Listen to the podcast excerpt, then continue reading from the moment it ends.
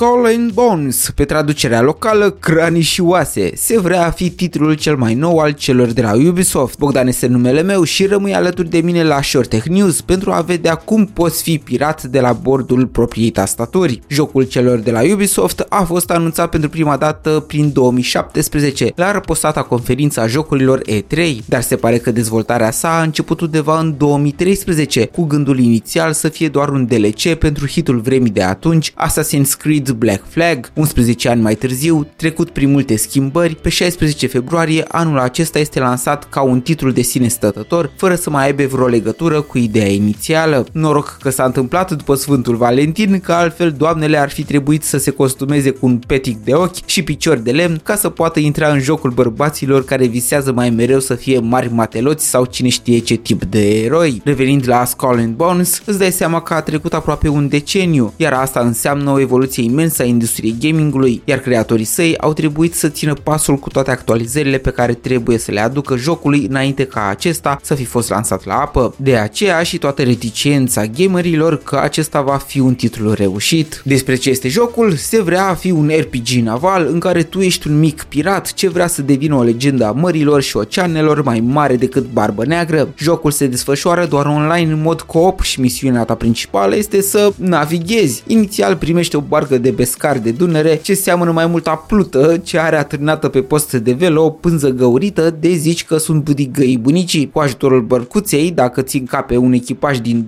2-3 oameni pe ea, te duci să-ți aduni resurse pentru a reuși ulterior să-ți construiești nave mai de Doamne ajută, că mările și oceanele ascund pericole pe care nici nu le visai. Poți să te joci împreună cu încă doi prieteni și să îndeplinești misiuni care mai de care. Există lupte navale, lupte cu monștri marini și multe locuri cu nave abandonate sau mici insule bune de jefuit pentru a recupera cât mai multe resurse sau pentru a descoperi lada cu aurul și argintăria. Oceanul Indian îți este mamă și tată, iar harta se pare că este destul de mare cu cei peste 600 de kilometri pătrați. Câtă apă frățioare! Jocul este axat doar pe aventurile ce se țin de pe puntea navelor, interacțiunea cu uscatul făcându-se doar la modul în care personajul tău trebuie să interacționeze cu vânzătorii din porturi sau cu alte caractere care pot să te trimită misiuni diferite. Se pare că luptele navale sunt destul de distractive și imersive, oferind o satisfacție jucătorului. Însă Ubisoft a vrut parcă prea multe și în același timp a reușit să aducă prea puține din lucrurile pe care jucătorii le așteptau de la acest titlu. Mulți zic că este foarte distractiv, dar alții spun că pe alocuri dezvoltatorii nu au reușit să țină pasul în toți anii aceștia cu evoluția graficii și a gameplay-ului, cu toate eforturile de a le adapta constant. Mai mult decât atât, așteptările sunt mari atunci când ai o moștenire cu greutate în spate și de care toți s-au legat după lansarea sa. Disponibil pe PC, PlayStation 5 și Xbox Series, jocul promite totuși o atmosferă potrivită vremurilor din perioada de aur a pirateriei navale și îți permite chiar să-l încerci timp de 8 ore în mod gratuit înainte să dai banii pe el. Se pare că n-ai nimic de pierdut, iar dacă tot mai vrei să faci pe Jack Sparrow, va trebui să-ți jefuiești propriul card de debit de vreo 60 de euro.